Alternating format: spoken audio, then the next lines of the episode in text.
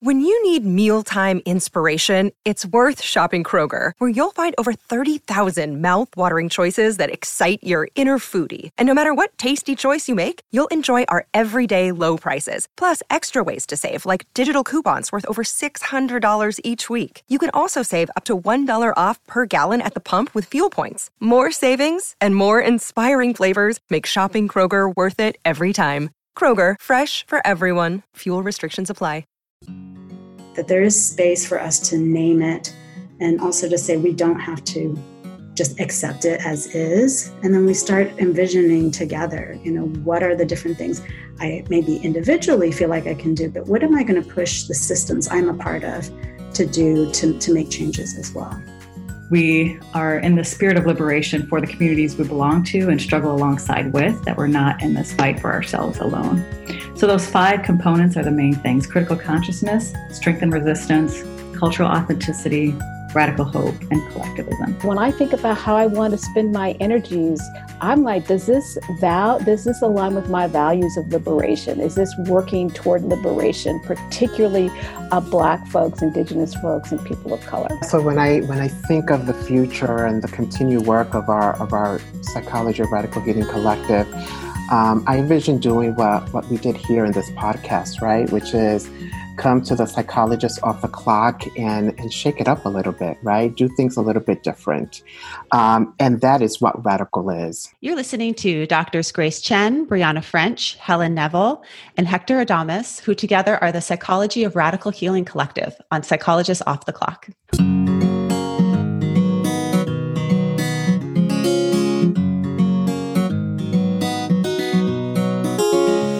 We are four clinical psychologists here to bring you cutting edge and science based ideas from psychology to help you flourish in your relationships, work, and health. I'm Dr. Debbie Sorensen, practicing in Mile High, Denver, Colorado. I'm Dr. Diana Hill, practicing in Seaside, Santa Barbara, California. From coast to coast, I'm Dr. Yael Schonbrun, a Boston based clinical psychologist and assistant professor at Brown University. And from sunny San Diego, I'm Dr. Jill Stoddard, author of Be Mighty and the Big Book of Act Metaphors. We hope you take what you learn here to build a rich and meaningful life. Thank you for listening to Psychologists Off the Clock.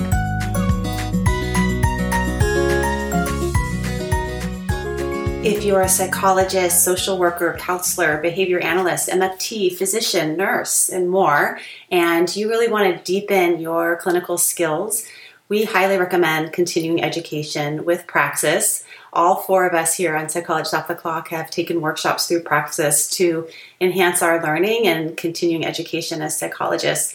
They have hands on clinical skills workshops in ACT, CBT, compassion focused therapy, and more, and online courses. So start learning now by going to our website, offtheclockpsych.com. And if you're interested in a live online course, you'll see a coupon code there for a discount. And some of the ones that are coming up are fundamentals in DBT for everyday practice. There's also the ACT Immersion as an on demand course with Steve Hayes, where you can log in and learn anytime. Check it out at our website, offtheclockpsych.com. One of the drawbacks to COVID 19 and being on quarantine is that we don't get to see each other in person as much. But one of the wonderful benefits is that we do get to expand our relationships online. And I'm really excited that a workshop that I usually just offer here in Santa Barbara, I'm going to be offering online so that it's accessible to a larger community. And I'm going to be leading a workshop on committed action, making values based moves on Sunday, August 16th from 3:30 to 5:30 p.m. and that's Pacific time through Yoga Soup. You can check it out at yogasoup.com and we're going to be exploring how to take your values and turn them into committed actions whether it's through social justice, uh, maybe you want to make a change in your health behaviors, or maybe you want to show up in your relationships in a more values based way. We'll be doing some real hands on experiential work together to put acceptance and commitment therapy into committed action in your life. So join me. I hope to meet some of you there and really looking forward to it. Check it out at yogasoup.com. So today we have four of the six scholars that make up the Psychology of Radical Healing Collective on the show. And it was a real honor to have all of them on at once. And when I looked up the definition of radical in the dictionary, uh, it's an adjective that means affecting the fundamental nature of something. It is far reaching and thorough. And in listening to this episode and the work that they're doing, you'll notice how far reaching and how thorough it really is. And, you know, can I just say to Diana that having four guests on at the same time is a pretty radical shift for psychologists off the clock. And I want to just take a minute to give you some appreciation for your willingness to step out of your own comfort zone to do that. And I think it was such an important um, and inspiring episode. And you know, I loved learning about radical healing, and I loved when Dr. Adames talked about it as shaking things up you know that that radical healing is about shaking things up at the roots and really doing the work to excavate at the roots to shake things up. And that radical hope is a verb. I also really appreciated how they give this important message at the end that taking action doesn't have to be perfect and that they the imperfection is part of it. I know that there's things that i said that weren't perfect or right during the interview and lots of ways in which i'm working on growing and learning in this area. And i really appreciate that willingness and openness for us to step through the doors of imperfection but just to keep on moving forward and moving in the direction of our values of really social justice and also radical healing in the therapy room. Absolutely. I mean, there has to be a willingness to get comfortable with discomfort. And I think one of my other favorite parts was that I learned about the virtual club quarantine with DJ D Nice right after my kids were talking about wanting to have a dance party. So who knew? Awesome. well, take a listen. We hope you enjoy this group as much as as we did and find it as um, profound as we did. Today, we have four scholars from the Psychology of Radical Healing Collective on the show. And in addition to contributing to academic counseling and training pursuits, the collective publishes a blog in Psychology Today where they share a strength based framework for radical healing and hope for identity based traumas. And I'm going to introduce all of you in alphabetical order, and your academic, their academic bios will be on our website so that we can link your name to your voice. I'm also going to ask that maybe you say hello and maybe share something about you that we wouldn't be able to find on your bios. So, beginning with Hector Adames. He is a clinical psychologist and an associate professor of counseling psychology at the Chicago School of Professional Psychology. He co founded and co directs the Immigration, Critical Race, and Cultural Equity Lab. And he's a, his scholarship focuses on colorism, racism, and Latinx psychology. Welcome, Dr. Adames. Thank you so much for having us. I'm really excited to be here. And what's something about you that we may not find out in your bio? Something about me. Let's see. I love to dance. I love to dance and um, done it professionally as well. And um, now, currently, the classroom is my new dance floor.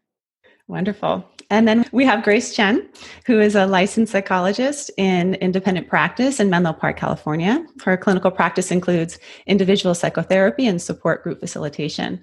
She also provides advising and clinical training and professional development for psychology doctoral students as a consultant. And her scholarship and service activities have focused on marginalized populations, mentorship, and professional development. Welcome, Dr. Chen. Thank you. Happy to be here today. And what's something about you not on your bio? Um, I believe I, I, grew up in Texas and it was really hot there growing up. And now that I've been in California for a long time, I've been converted to the outdoor lifestyle. So I, I really appreciate being able to hike um, pretty much year round. We have Brianna French, who is a counseling psychologist and associate professor in the Graduate School of Professional Psychology at the University of St. Thomas. Her research has explored the sexual coercion and sexual scripting using a Black feminist framework, and her training interests focus on multicultural and social justice psychology. Doc, Dr. French, welcome to the show. Hi, thank you for having us. And let's see, something that is not in my bio um, is that I am an amputee, and so I'm trying to be active and in more nature with a prosthetic leg, which is exciting and frustrating. at the same time. Yeah, thank you. Mm-hmm. And we have Helen Neville, who uh, actually was the first person that I contacted and was the, the woman that arranged all of us to get together today. And Dr. Neville is a professor of educational psychology and African American studies at the University of Illinois at Urbana Champaign. She is past president of the Society for the Psychological Study of Culture, Ethnicity, and Race, and past associate editor of The Counseling Psychologist and of the Journal of Black Psychology. Welcome, Dr. Neville. Thank you so much for having us. I'm looking forward to our conversation. It's going to be a lot of fun and something different um, about me that might not be on my bio is that I've really been getting into forest bathing. Um, and so just really going out in the trees, taking it all in, and really seeing the curative and healing effects of that. So some movement and nature lovers amongst amongst the four of you. So I think a good place to start is to just even break down the words of your collective. So, the psychology of radical healing collective. And maybe we can begin with what you mean by radical healing and then also what how it works as for you as a collective. Radical healing was really Dr. Neville's um, brainchild and thinking through during her presidential year of uh, APA Division 45 and how social justice work, activism in and of itself is healing. So, how to heal through social justice. And so, through that, the Dream Team or the Radical Healing Collective was created. So, she found five of us, six of us in total, including Helen, to think through ways that we can create a psychology buy-in for Black, Indigenous, and people of color. And so, briefly, radical healing um, builds off of Shawn Ginwright's notion of radical healing from his book Black Youth Rising, and we see it as different from conventional healing in that we take a collective focus, and so instead of an individual healing perspective, we think about how our communities can heal from um, radically oppressive conditions. And so, the belief that radical times call for radical approaches, and we integrate Black liberation psychology and intersectionality for that intentional focus. And radical healing, we conceptualize it uh, as sitting in a dialectic of both resisting oppression and imagining something better or future possibilities, and that we need to be in both spaces at the same time. Um, because to be in just a place of acknowledging and resisting oppression can lead to a sense of maybe pessimism, but also we can't fight in vain. And so needing to believe that there's something better on the other side of that fight and resistance. What does radical healing look like in terms of when you're working with people or, or communities? What are some of the main sort of pillars or concepts that that you're working within? Mm-hmm. Yeah, so we see it as uh, being comprised of five components. So, first, critical consciousness, and so needing to be aware of the structural, historical, um, institutional conditions that created these inequities in the first place, as opposed to internalizing a negative sense of self, or, you know, I haven't met the quote unquote American dream because of something I'm doing wrong, but really a critical understanding of where that came from. So really pulling on Paulo Freire's work around critical consciousness and that that leads to action and needing a sense of strength and resistance as a second pillar or component anchor to do something then about that awareness. So first being aware, woke enough to know the conditions that we're in, and then having the um, sense of empowerment to do something about that and calling on ancestral resistance and knowing that we are the descendants of people who have continued to fight and resist and have a sense of strength to fight against some of the negative realities that we've been subjected to. The third is cultural authenticity and building on some of the psychology of uh, racial identity development and indigenous healing practices. And so resisting negative stereotypes about our own identities and instead of fostering a sense of positive uh, self-worth and and um, self love. Also, recognizing from a psychological perspective that our communities, grandparents, and beyond have been healing, engaging in different healing practices long before Freud ever showed up on the scene. And so, believing that there is value in that even if there isn't an entire textbook written on it or a whole course or field of study, but that we have what we need to heal ourselves and our communities um, if we go back to those indigenous roots. And a sense of radical hope that we a different reality is possible, and um, to not lose sight of that is the fourth. And then the fifth is collectivism that we are in the spirit of liberation for the communities we belong to and struggle alongside with, that we're not in this fight for ourselves alone. So, those five components are the main things critical consciousness, strength and resistance, cultural authenticity, radical hope, and collectivism. I recently read about your collective that you actually truly act as a collective even in how you write for psychology today and, I, and i'm wondering about how that that collective approach applies to you as a group and then how you use that in um, in sharing your message and maybe dr neville you could share on that as as the founder of the collective Oh, sure. And I think um, that's such a great question and fun to kind of think about. When I think about the collective, perspective, I think about each of us has an equal say um, in terms of identifying the content, in terms of shaping the message, in terms of um, where we might want to go. And so, um, for example, when we write for the psychology of uh, today, our articles, we might pitch an idea and say, hey, I think this is happening in this current moment. I think we need to speak to this is there somebody um, who wants to write? So people will say, yes, I think it's important, and who would like to take a stab at it?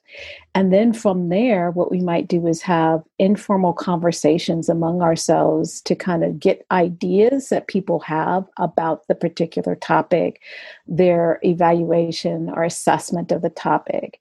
And then one of us will take the lead and incorporate the ideas and draft something and then share it with somebody else say hey what do you think here and then they'll build that further and then we'll put it in like a google doc and begin to have a conversation and then we sometimes have conflict or disagreements in terms of how we're thinking about things. And we'll have a conversation about that. Well, what is it that we really mean here? How is it that we would like to resolve this tension that we have? And sometimes we have to sit within the tension within our own group and how we want to move forward with that in terms of getting something published. So we work as a collaborative in our writing process and our conceptualization process and um, how we want to move forward. Um, even in terms of this particular opportunity to be on the podcast, you had reached out to me, and it's like, okay, this is really a collective, a collaborative. Let me turn it over to the collective and seeing who else would like to be part of this so that there's not one person who has ownership of these ideas. I think that's really important. And it also honors the fact is that when we think about knowledge production and we think about actions, it's not an individual thing, right? We don't create knowledge as these individuals. Knowledge is really created as a group. And by talking about as is a uh, collective and collaborative, that we are acknowledging that our work is truly based on, on, on it's interdependent and it's based on all of our contributions. And and i think that's that's the beauty of our work together. We really try to honor that. Yes it's certainly the first time that in the over 150 episodes that we've ever had we've had this many voices on the show. And uh, and in some ways when i started reading about your work i started understanding more why. And then it really changed my frame of mind around whoa how are we going to manage you know all these different people and voices and, and and i think which can be a barrier to to also really hearing lots of of different voices and the richness of all of all of your voices coming together. And it shows in in your blog and in your um, in your work.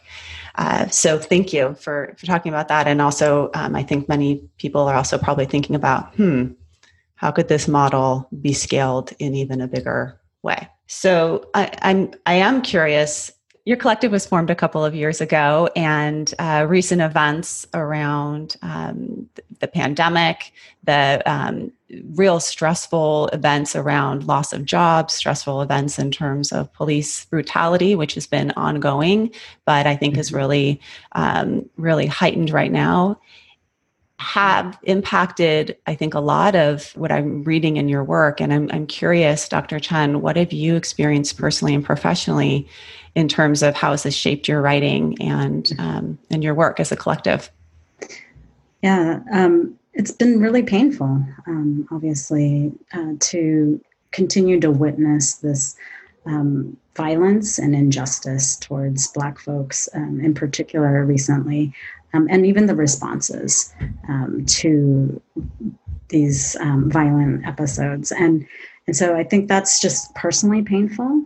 Um, it's especially for our collective where we've been writing about these. Um, it, it's um, that's the upsetting part. Like we have addressed this issue, you know, a year ago, a year and a half ago, and so it. I think it just highlights why there is such a need for healing and um, I, I think what comes up for me personally and professionally is how do we continue moving forward the psychology of radical healing as an applied model um, and really being able to use it to help people heal because it's really overwhelming um, as you mentioned like being in a pandemic people were already stressed and so um, can be quite overwhelming for folks to feel like I don't know what to do about this. And this has come up in my clinical work with clients of color. It's like, okay, I've talked to you about experiences of racism, but I'm not sure if that was helpful.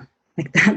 And my response is like, absolutely. It's like, do we just stop there? And so what I've been doing is trying to bring in elements of um, the radical healing model by helping them understand a little bit more awareness. I have pretty um, highly educated clients, and so sharing more information about racial identity development, kind of telling them there's actually a framework for what you're experiencing, and then empowering them to feel more connected. I think one of the things that's come up quite a bit is the importance of community. So, that collective um, aspect that Brianna was mentioning is really um, empowering for folks.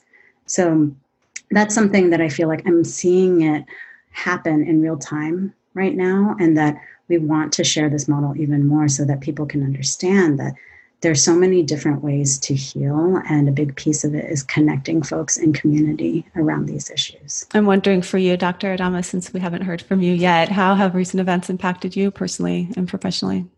Yeah i would echo everything that dr chen um, just said.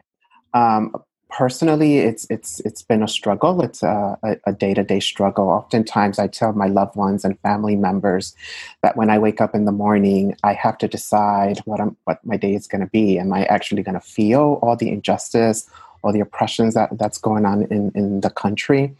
Um, that has always been going on in the country but it's just complicated a little bit more now right with the covid and um, the increasing killing of, of black bodies right? Like George Floyd and Breonna Taylor and Nina Pop, right? Um, so personally, I have to make a decision. Uh, you know, today, am I going to try to compartmentalize a little bit? Which I know in psychology we say that's not healthy, but for many of us, that's the way we're able to then function through the day.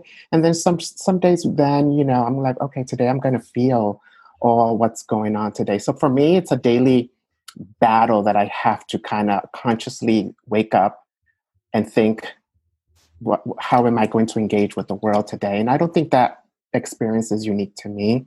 I think a lot of um, folks of color, um, Black, Indigenous people of color, have um, similar experiences, I'm assuming. You know, and then when I think about our collective work in the psychology of radical healing, it's like the ancestors were preparing us for this particular moment in history because we started this work a couple of years ago. I mean, even the article that's published in the Counseling Psychologist, obviously, we started doing that work even way before it was even published. So in many ways, I kind of go back to what I study, what I what I write, what I teach, what I work on with um, the wonderful, brilliant collective of, of women that I work with, um, and then think about okay, how how can I stay grounded in right now in the present, right? Because that's a big component of radical healing. Oftentimes, um, think of it as a visual, right? There's a tug of war. There's this uh, rope, and on one end, what's pulling you is all the oppression, all the, the systems of, of, of inequities. Um, and then in, in, in, in the other end of the rope, you have you know, kind of let's let's not think about all the the the the in- inhumanity that we're going through now. Let's just focus on dreaming. Let's just focus on the future. Let's not worry about, you know, how we're being dehumanized now. And living in either of those extremes are really not that um, feasible right and they and, and, because in one we're not we're not honoring and being mindful with what we're experiencing and in another one we're not even giving ourselves permission to breathe and dream and think and envision about a future so radical healing is right at the middle and being able to balance that um, that tug of war. So i kind of go back to our framing of radical healing and apply it for myself right as a person as a as a as a, as a man of queer uh, uh, uh, African descent and also queer, and um, and also as a you know as a scholar, as a mentor, as a as an instructor, as a teacher. Thank you, and I, I really appreciate um, just the movement. You're also a dancer, and so, even how you describe that, you describe it as sort of this dance of moving in and out of the feelings and into the action and acknowledging all the identities that that intersect in that process for you. I appreciate that. And I'm I'm curious for you, um, Dr. French, how do you how is how is recent events and maybe even we can talk about the pandemic because there's something about a, a collective that that it that involves communities. And communities are being um, really impacted. People of color communities are being impacted more by the pandemic and disadvantages around healthcare mental health care but also communities are being disrupted and, and, broken up because we can't gather in the way that we've been gathering. So i'm curious for you dr french how can psychology of radical healing be useful right now mm-hmm. in particular yeah. No, that's an important question, and um, certainly don't have all the answers. I think, you know, one thing I'm thinking about is how we can use the radical healing model and apply that to COVID 19 and communities of color. So, the resisting oppression is knowing the realities of systemic racism and how it has led to COVID 19 disparities, like uh, greater risk for respiratory illnesses in BIPOC communities, uh, environmental racism, which then exacerbates those you know health uh, health disparities, the fact that frontline workers are disproportionately Black, Indigenous, and people of color. There's limited resources for PPE. Um, and for social distancing, we are collective people. So there's multiple generations living in our homes. My mom's house, for example, is three generations within it. So this idea of social distancing is um, a bit counter counterintuitive or a challenge but then not turning a blind eye to these realities. And so i would you know so i see ways of the resistance coming up like resisting opening up too soon um, challenging who's going to be most impacted negatively. If schools were to open up who's got the ppe who's got the resources what schools have the resources in order to do that safely. Um, and then i'm seeing all sorts of other ways of resisting so like creating things by us for us. So throughout covid and this imagining something different so i'm thinking about ways throughout covid-19 um, that we've seen all sorts of black wellness popping up on social media um, virtual meditation virtual house parties club quarantine, right, with DJ Nice, for example. Um, side hustles being created because we're being disproportionately impacted financially and people leveraging the strength and wisdom that they have to create uh, additional pieces of income. So I'm seeing kind of all of that play out in a way uh, with COVID-19 and engaging in healing justice in a different in a different way. And that we are needing to be, you know, we are as we see with COVID nineteen, that the what happens to the individual is is um, going to impact the collective, and so the broad narrative of individualism that is so pervasive in the United States is getting spun on its head and drawing on ways that BIPOC communities have been interconnected and interrelated for generations. So, this uh, deep need to care for each other um, and push against this individualistic focus is really apparent and obvious right now. So, those are just some of the things I'm thinking of. I'm not a um, public health professional. Know to what extent the future, you know, how to other ways to resist kind of what's to come, you know, as the pandemic takes continues to grow and we see our leadership fail us tremendously. But I also see some pretty remarkable strength and resistance. I mean, the fact that people are showing up and showing out to resist in these racial uprisings. Um, heavy, right? Like I'm in Minneapolis and I'm seeing the thickness of, of resistance despite the pandemic. Dr. Neville, it sounds like you wanted to share something like yeah I, I just loved what uh, dr french said so ditto everything that she said and um, in addition to that I, I, I want to amplify the fact that we're in an opportunity where we are relying on um, on the internet and online platforms, and we can actually use this to our advantage. And talking about radical healing, a piece of this, as Dr. French outlined earlier, was developing a critical consciousness. And so, since so many people now are tuning in and relying on the internet for new information, this is a great opportunity for us to educate the public about what's going on and to provide a critical analysis about the, about the core issues that we're confronting at this moment, which is absolutely critical. And there, um, there's amazing podcasts that are already doing this. I know that um, Kimberlé Crenshaw's Intersectionality Matters is doing has the, under the Black Light series that's doing a great job of this, and so we really need to seize this moment to really fine tune and educate people about anti-blackness, white supremacy, capitalism, the core things that are really um, accounting for our struggles at this moment. And so I, I wanted I wanted to make sure that I added that to the things that Dr. French was already saying. And you've created as a group a syllabus, a psychology of radical healing syllabus, where there's a tremendous amount of resources, both multimedia, so you can look at the syllabus and just click on the video and watch it right now, and then also resources that you can like systematically go through different topics that are involved in radical healing. I wonder if you could just speak briefly to that because I think that could be something we could link to that could also help people in this in this process. Yeah, absolutely. So we created the Psychology of Radical Healing syllabus, and um, what we really want wanted to do and continue to do is that we really want to give um, the psychology of radical healing away. Right? We really wanted to give it to the public.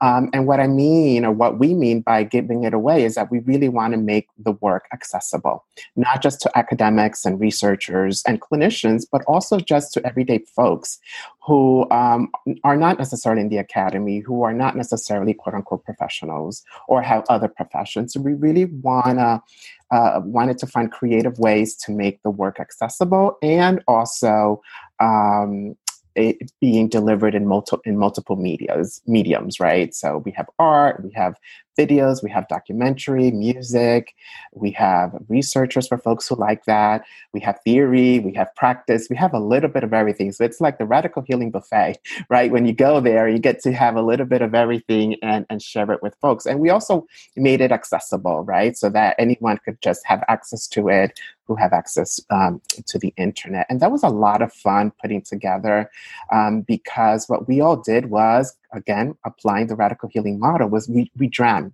we started dreaming right? We started envisioning. If we were in graduate school or what would the syllabus look like? And we all put our kind of wishes and our dreaming into the syllabus and that's really how it came together. And then, of course, we like to have opportunities for the um, upcoming generation. So we invited one of uh, a current undergraduate student who just made it look all jazzy and nice and artistic and you know um, just absolutely um, appealing for the eye as well it's a beautiful uh, so, document yeah that's the first the first comment when i shared it with my partner he's like whoa that's a beautiful document yeah but thorough very thorough yeah so, um, Dr. Neville, you uh, mentioned some of the work by Dr. Crenshaw about um, intersectionality and you and your blog post did a, a, post i think the post is actually at say say our names uh, and you also mentioned at say her names in response to um, the killing of breonna taylor and really sort of how in a critical and central way right now intersectionality is showing up uh, for in particularly black women who are getting impacted in a disproportionate way in terms of the stressors of COVID, the stressors of um, uh, racism, and the demands um, on them. And I'm wondering if Dr. Neville, you can speak to that that post and also speak to intersectionality in, in as in general. Great. Yeah. Um, I think that's a really important question. Right before all of the uprising, right before the murder of uh, George Floyd, we see things kind of bubbling and percolating to the surface um, in terms of anti Blackness in particular. So, of course, you know, weeks before we learn about Breonna, Breonna Taylor and her uh, murder. You know, she's sleeping in her bed. The police on a no knock warrant shot, um, you know, fire shots into a room, killing her.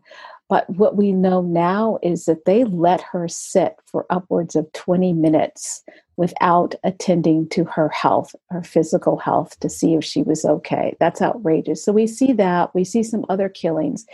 And then right before the 25th, May 25th, when George Floyd is, is murdered, um, the New York Times uh, publishes this really profound um, um, editorial article on mourning in Black communities. And what it talked about was the heavy toll that COVID 19 is playing in Black communities in terms of Black folks disproportionately dying.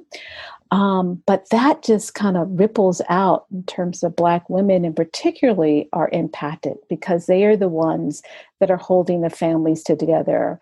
They're the mothers, you know, that are losing their sons, but they also have to attend to the emotional kind of needs of the family. Um, and they're the caretakers, and how COVID 19 is exacerbating the stress of caretaking, and particularly among poor and working class Black families. Um, and so you you just have that in the face of it. And in that article, it presents data where Black folks aren't being tested in New York. And when they finally do get tested, it's almost too late because then they're dying and they're dying. You know, just is, it's a lot. It's a lot adding and adding to it. Um, and so when things blow up and people are really demanding kind of change, what seems to be lost there is the unique positions that Black women are faced, and our pain and our suffering is often erased for this larger picture.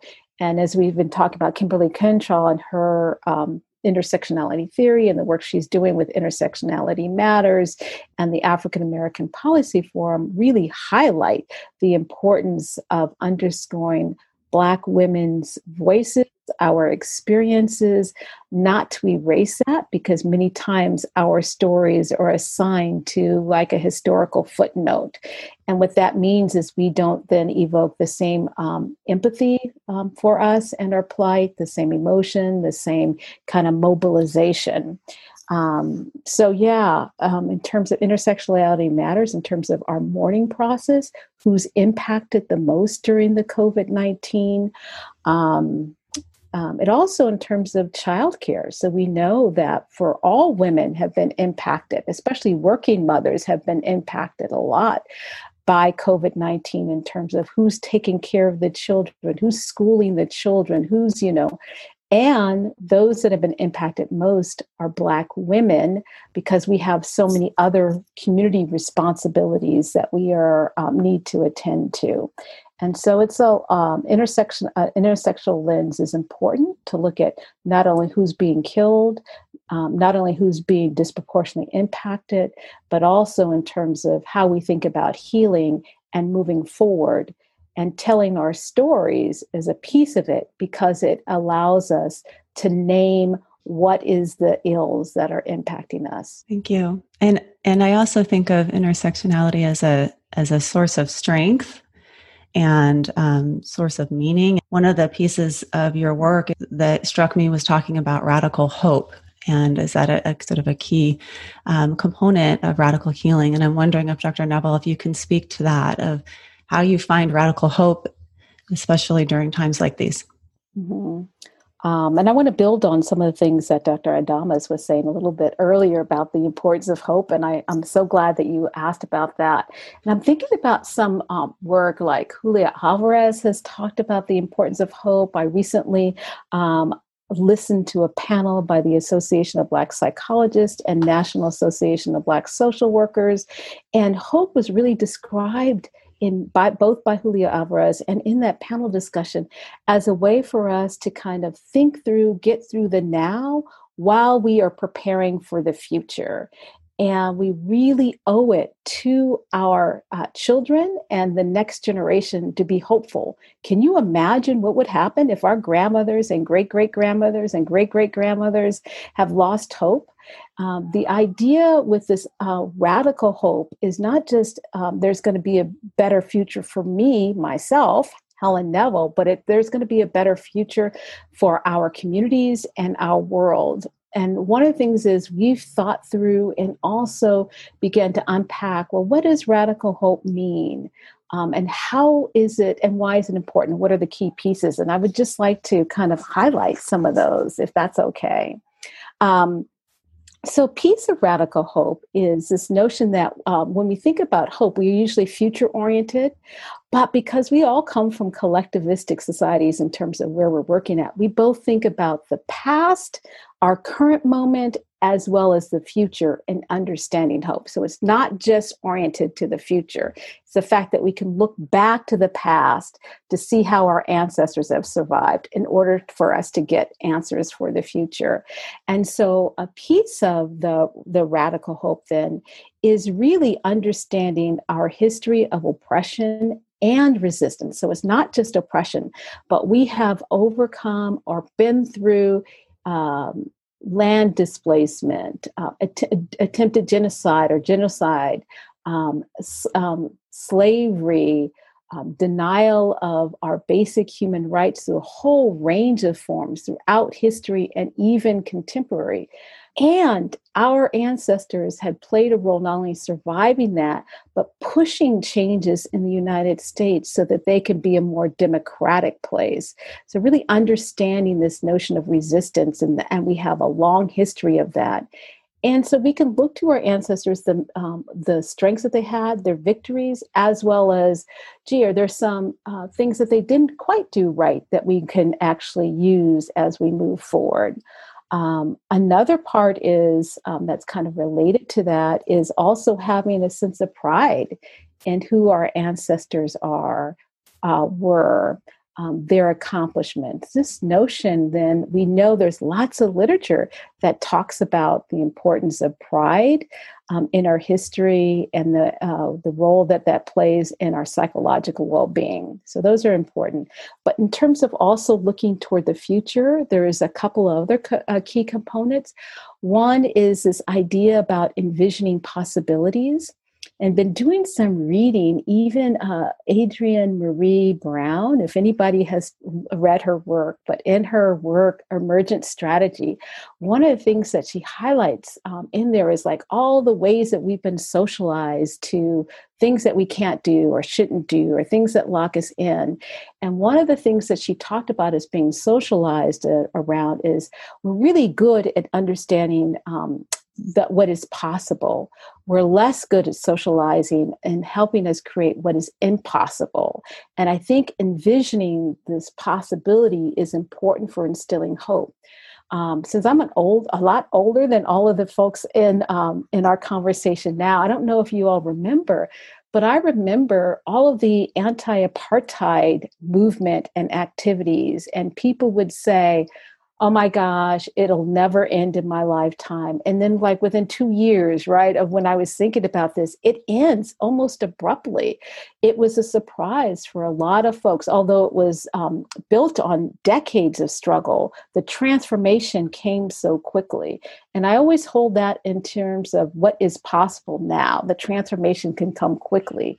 And now, all of these uprisings that we're having, these changes that we're moving, this is an opportunity for us to create additional changes. So we should always be thinking about not what is logically possible, but what is impossible that we can make possible. And let's envision that. And that's um, also related to ideas of meaning and purpose, and the notion that this radical hope, our um, as we as individuals um, whole meaning of contributing to society. That's our goal and our purpose. Like we are in service of other people, and that can contribute to this hope. So the notion of radical hope is different because it embraces a sense of collective and it moves beyond the individual. I love that. And I'm I'm curious many of our listeners are mental health professionals and I'm wondering what that would look like in the therapy room, how you would bring that up, how would you address the um, imagining the impossible in, in the therapy room? Well, I think it's um, it's all within the the holistic aspect of radical healing, and um, what I've seen is, you know, a big part of what empowers folks to imagine kind of the the impossible, if you will, is um, all of these elements we've been talking about today. So, just the critical consciousness and putting that within context.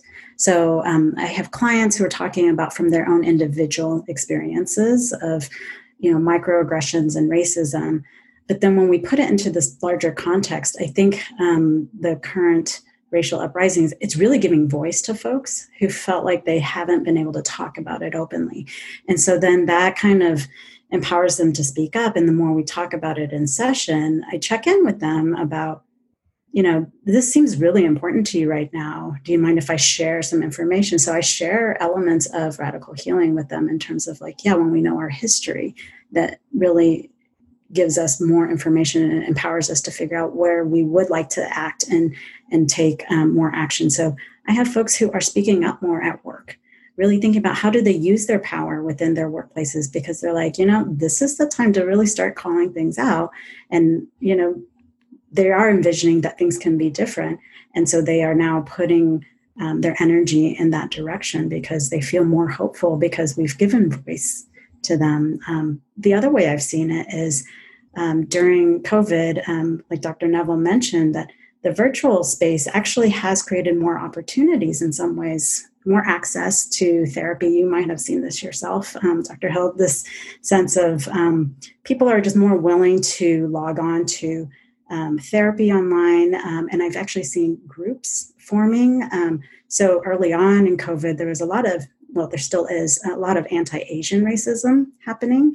And so um, several of my Asian American therapist colleagues have created these support groups for Asian Americans who have really been feeling isolated, um, but also feeling anxious uh, about racism on top of COVID itself.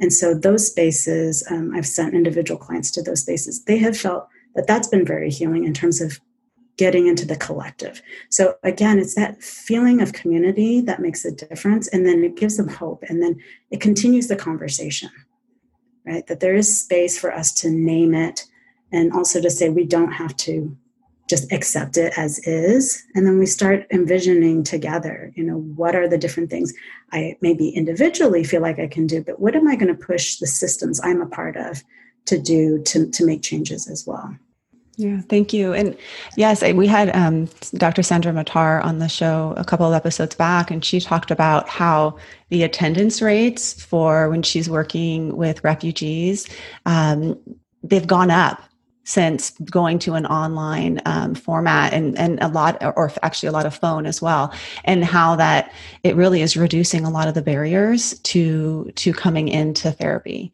And i think one of the barriers that that can show up in the in the therapy room in itself is um, an understandable sort of mistrust of what's going to happen in there with my therapist and is it a safe place for me to be able to talk about racism or my experiences um, or my culture? And i'm curious if uh, one of you could speak to that of how to bring race and culture and racism and um, oppression into the therapy room in a way that is most effective and helpful so I think so. Your question is how could we bring that into the therapy room, into the session, right? Yeah. And I would say that it's always there. We don't need to bring it in, right? And I think that's something really important that I try to um, help my own students as I, I train um, students who want to be therapists. Um, that it's not something that we could leave out in the door. It's not something that we welcome in. It's something that's always there, right? Thank the you. question is, are we paying attention to it or not? And sadly, most of the times we're not. because it's so uncomfortable to talk about racism and to talk about race, even though it's the elephant that's right in the room. It's that third eye, right? If you think about the third or the third ear that's in the room, right? It's, it's always there, but oftentimes we're not trained or feel comfortable uh, or feel we're not going to do it perfectly, and then we don't bring it up and we don't address it. And um, I, I, venture to say that that actually um, stunts the growth and the movement of, of the work that we're doing with other people. So it's, it's always there. The question is, are we as, as you know, mental health and healthcare providers, what are we going to do to address it? So I always like to um, recommend for clinicians to say it always starts with us, right? We need to look at ourselves. Um, we need to understand what's our own relationship with race and racism, right? Um, it starts with us. It's never going to be comfortable, right? No matter what color you are, no matter what your background is, it's always going to be uncomfortable. If you're, if we're going to wait for a, a time or a period for it not to be uncomfortable, we're just never going to address the elephant in the room, right? Yeah. And I think it's really important to kind of say that and lean into that discomfort. Um, and also be ready to screw up, be ready to not do it right, right? It's better to not do it right than to not do it at all. But what's really important is how are we going to address when we are doing the therapeutic dance and I stepped on your toe? Let's talk about how I just hurt you by what I said, by what I miss, by what I'm not saying right? And that's really then where we'll be able to have a dialogue and where clinicians are then able to put welcoming mats and help the clients understand I this is a place we could talk about this and this is a place where you could tell me that what I just did did or or say it was hurtful. Mm-hmm. And how it, and how am I reenacting and recreating what happens in society right here between you and I? Mm-hmm. right? So a lot of this, it's about my stuff, your stuff, and then our stuff. And oftentimes we don't focus on our stuff and my stuff mm-hmm. in therapy. And racism is all of our stuff. Thank I you. Just, oh, yeah. Hi, uh, this is Grace. Dr. Chen. Yeah, I just want to reiterate what Dr. Adames is, is commenting on is it's so much about what the clinician is bringing into the room and what our own awareness is. Because um, when I was thinking about this topic, it's really what's the racial identity of the clinician? So, not only how we identify racially, but what's our racial identity in terms of how we have really thought about race, our own race psychologically. Um, so, uh, Dr. Janet Helms would be the resource for those who want to learn more about racial identity development models. Um, I think it's really important. They're, they're there are ways we need to signal to the client that this is a space that we want to talk about racism, oppression, um, privilege, all these different topics. And if you're in private practice, I would say one of the things is like, what do you have on your website? What do you have in your marketing materials that indicates that I don't shy away from these topics? In fact, I really bring that as part of the context and so when clients come to me, I've already put that all out on my website, for example.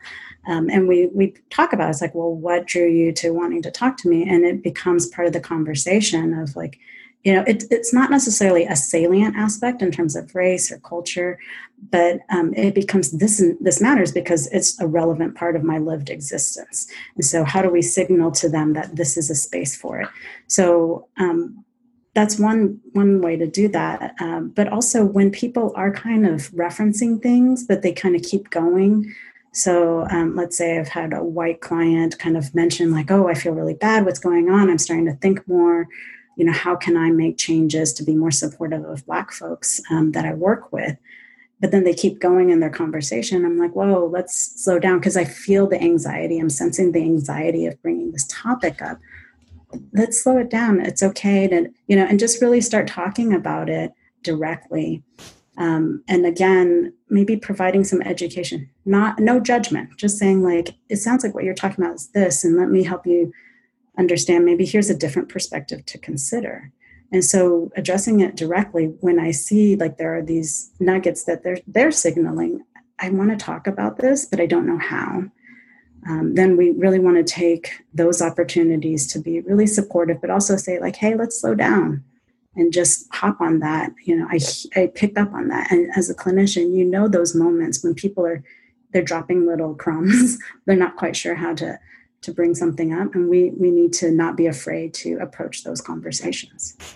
I also think it's important to pause. I completely agree with Dr. Chen. Um, currently, just because of everything that's going on in the country right now, also some of my clients want to go into action. What what can I do? And this is what I want to do. And it's more like going into action or doing things is actually a distractor from what the problem is right now. We need to understand ourselves. We need to sit through the pain. What does it mean for you, right, as a client, before you go into action and trying to solve it?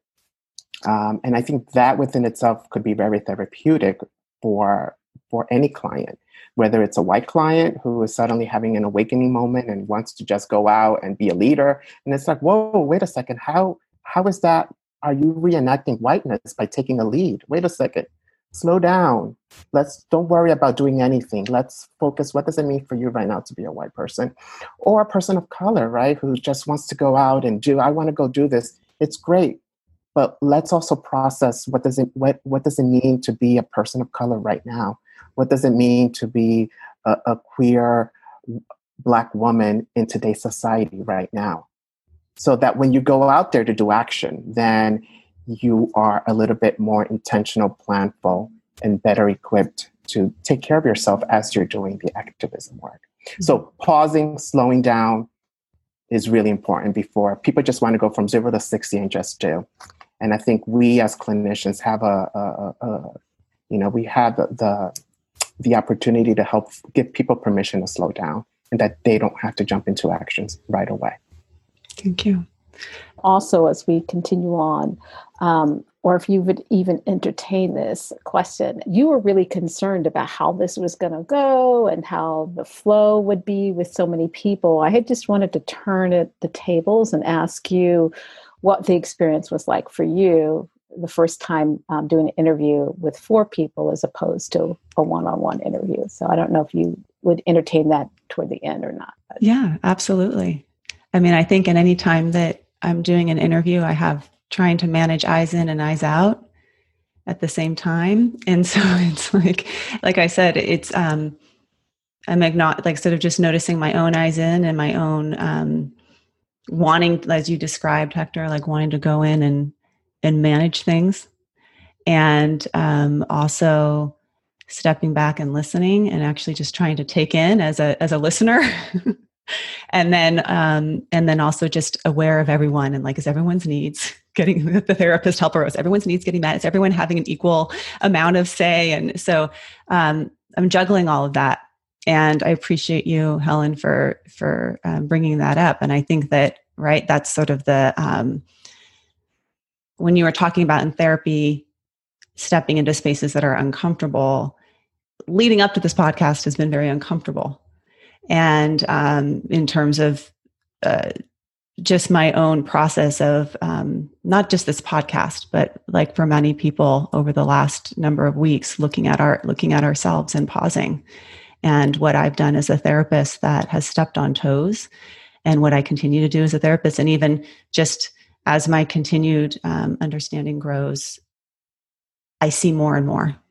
And so um, I think that there was a big um, wake up call to us four white psychologists leading a podcast.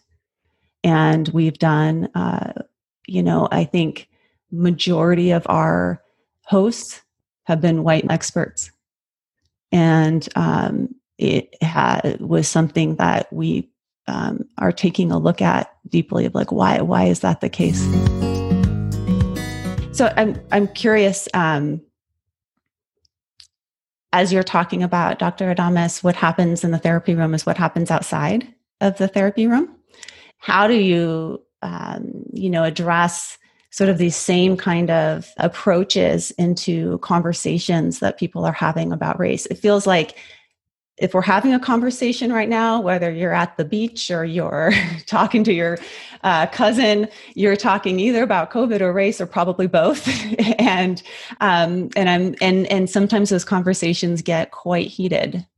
and i'm wondering how you how you navigate um, sort of these hot moments in a way that so that they are productive and uh, that um, and actually produce change as opposed to just getting uh, either caught in heat or um, avoiding them altogether yeah, that's a good question. So I'm, I'm going to free associate out loud, right? Because when I think of, of, of heat and that it's a hot topic, I'm like, it's hot for who? Right? Because for a lot of us, folks of color, we don't, we, we're used to the heat. Mm. We're used to the warmth. You know, for us, the heat, the warmth, the hotness is not necessarily something to shy away or run, or run, run away from. Um, so, and I think just because of the way, you know, we're socialized and the way we're treated as Black, Indigenous, and people of color in this particular country. Um, and and what we could also say around the world. Um, so I just kind of wanted to kind of put that out there, right? Um, in terms of you know that it's a hot topic, um, because whenever we enter a room, we are the fire. right? And um, you know and and then there the whole dynamic starts going from there. So we don't have the option to turn that off. Um, regardless of where we may be in our racial identity as people of color right? So racial identity is just the lens that we use to interpret the world um, uh, the racialized world. Um, and um, you know we, we have to decide eh, am i am I going to engage? Are we going to go? You know, I, you know, I, I talk with a lot of friends. We know how our conversation is going to go when we're going to have a cross racial dialogue. You know, within within the first two seconds, I know what people's likely rebuttal is going to be, or how they're going to derail the conversation, or say, "Well, I don't see it as race. I really see it more as a social class issue." Right? Um, and suddenly, folks become so creative in coming up with other terms to discuss or to deflect talking about race. So, oftentimes, that's how they try to. Um, we all try to diffuse the heat uh, when it when it comes to races. We try to find creative ways to not talk about it, and um, you know whether it's talking about gender, talking about class, talking about sexuality, right? And then we kind of think about it as these silos without understanding where, well, you know, there's there's gendered races and there's gender sexuality, right? That that everything is kind of overlapping, and it's really difficult to tease all those pieces apart. Can I s- jump in here? Go ahead, Dr. I just I loved what uh, Dr. Adames was saying, and as you were talking, Dr. Adames, what I what um, also struck me was like um, hot for whom? So not only like we're always in it but the notion of who is it hot for? So for example when race is not talked about that becomes highly uncomfortable for people of color because they then um, their experiences are being silenced or ignored or not attended to. So the notion of not talking about race is the norm but it's really designed to protect white people to protect their feelings to protect them not digging into the concept. And it's at the expense of often at the expense of people of color. And so, and as I was hearing Dr. Adames talk, it just got me thinking about the question itself. Um, is the question of what do white people say to other white people mm. um, when they talk about race? Is it what white folks and um, people of uh, Black, Indigenous, and people of color how that talks, or is it a conversation among Black, Indigenous, people of color, the same ethnic group or cross racial group? And I think it can be hot on a number of levels, and how you deal with it will depend on that dyad or that group level.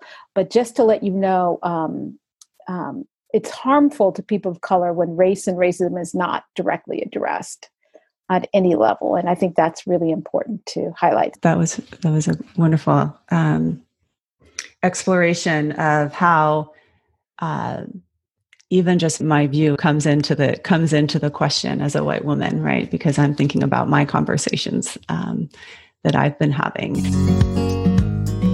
So as we as we're closing our conversation today i'd love to hear from all of you about what your hopes are for radical healing as both a collective and your work. This is Grace. I was going to speak from maybe from a more personal perspective. Um, I think one way I, am trying to develop more radical hope and healing is um, just the way I raise my children um, and having them know their history um, from a critical lens.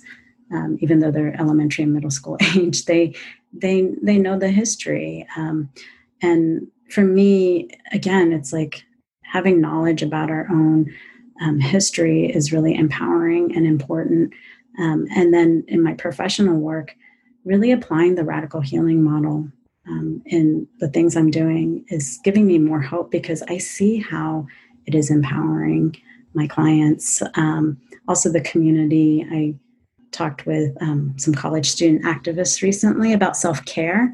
Um, these are Asian American college students who um, are doing social justice work and really helping them understand this um, framework was very empowering for them because they're like, I'm already tired and I have classes. And so we want this work to be sustainable and really um, going to Audre Lorde's quote of self care as self preservation. I think that really resonated with them. And so I think the more I feel like our collective can share this psychology of radical healing model, that gives me hope because it's really been empowering for folks to feel like, ah, this is this really reflects my experience and it's helping me hold that dialectic between you know really seeing how we're trying to resist oppression but it's not just surviving. We're also trying to thrive and that there is wellness and joy that comes out of our collective experiences too. So that's what's giving me hope is that just seeing the impact of um, our work together as a team has really moved me to continue to to try to figure out how to use this work in you know my own personal spheres. Thank you. Awesome. Um, i enjoyed listening to that dr chen. I just like to chime in here too as i really feel like it's part of um, really incorporated into my day-to-day work of thinking about healing and uh, my thinking about parenting and grandparenting and highlighting my research. So just thinking about day, um, day-to-day and this broader project um, one of the things that was talked about earlier was this notion of giving it away, hoping that other people, it resonates with other people and they can take um, take the kernels of it, what applies to them. And so I think like participating in this podcast and other things to educate people about radical healing so they can have their own interpretation of it and do something with it. I think that's engaging. But I also saw, find myself like in my grandparenting um, stuff, we have a 13 year old granddaughter who lives with us. And during the wonderful COVID 19, trying to find creative um, activities for her to do while we were quarantined and in um, in work with her, really, um, we devised a, a a project for her to do it, uh, four generations of uh, it generating um, doing interviews with four generations of people in her family but it's about blackness and about activism and she recorded it and cut it down and she created the questions the interview protocol but it really was a lot about these aspects of racial socialization cultural knowledge that we talked about and so a lot of impetus came from our kind of work. And then the other thing is just really prioritizing the work that i do both in my research and my activism.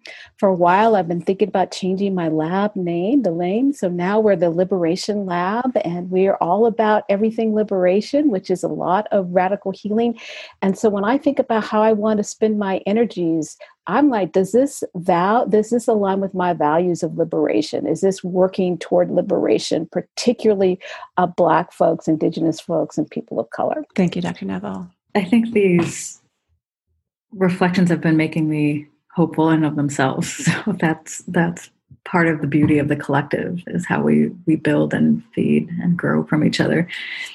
Something that also is that the that the radical healing model is um, giving me is recognizing that it feels like we're at a tipping point personally for me. And so how kind of like dr neville was saying this might this broader movement is leading to something something better and different and how I can um, foster that and encourage an authentic, unapologetic way of showing up whole in that movement, if that makes sense. And so uh, building on the strength of the people that have come before me, and that I do not need to modify, adjust, temper, silence myself in, a, in any certain way to get to the to and and encouraging my students the same and my nephews and nieces the same to be unapologetically them and however that however that looks and not feeling like i need to assimilate in order to uh, couch something in a more palatable recipe so to speak. So so that's feeling like there's a movement towards that like black indigenous people of color leaning into their strength and their power and their wisdom in really incredible ways. That's giving me hope and, and healing. Beautiful. Thank you dr adames. Yeah so when i when i think of the future and the continued work of our of our psychology of radical healing collective um, I envision doing what, what we did here in this podcast, right? Which is come to the psychologist off the clock and, and shake it up a little bit, right? Do things a little bit different. Um, and that is what radical is, right? Radical is about getting at the roots of something that's established and shaking it up at the roots so that it could actually grow, expand, and be a little bit different. And collectively, what we need to do, I think, as a field of psychology and in any other field, is to actually do the hard work of excavating and getting at the roots and shaking things up. And that for me gives me not just hope, but it gives me radical hope. And for me, radical hope is a verb. It's about action, it's about doing, it's not just a noun. And um, that's what I hope I'll be able to continue to do with these wonderful group of of folks that the universe has blessed us all to be together with each other. Thank you. And we do appreciate you coming on to Psychologists Off the Clock and shaking us up in, in lots of different ways at the beginning. Um, I mentioned that this is the first time we've had this many voices on the show, and um, my own anxieties about that. Not only about anxieties about having many people on the show, but my own anxieties about just really not having the knowledge and expertise around racism and around um, its impact in the work that I do, and being such a beginner and learner in this process. Um, and it's really um, been an honor to hear from all of you and the weaving of both um, your academic expertise, your personal experience, and then your life's work um, and how you're applying it with each other, with yourselves, with your families, and um, and the people you work with. And I appreciate all of you for taking this time. And we'll definitely link to uh, you as a collective, your work in psychology today, and some of the publications that you've um, created. And thank you so much for, for being on the show. Thank you, Dr. Chen. Thank you, Dr. French. Thank you, Dr. Adames. And thank you, Dr. Neville, for um, being here today. Thank you so much. Thank you so much. Thank you. Thank you for having us. Thank you for listening to Psychologists Off the Clock. If you enjoy our podcast, you can help us out by leaving a review or contributing on Patreon. You can find us wherever you get your podcasts, and you can connect with us on Facebook, Twitter, and Instagram. We'd like to thank our interns, Dr. Catherine Foley Saldana and Dr. Katie Lear. This podcast is for informational and entertainment purposes only and is not meant to be a substitute for mental health treatment. If you're having a mental health emergency, dial 911. If you're looking for mental health treatment, please visit the resources of our webpage, offtheclockpsych.com.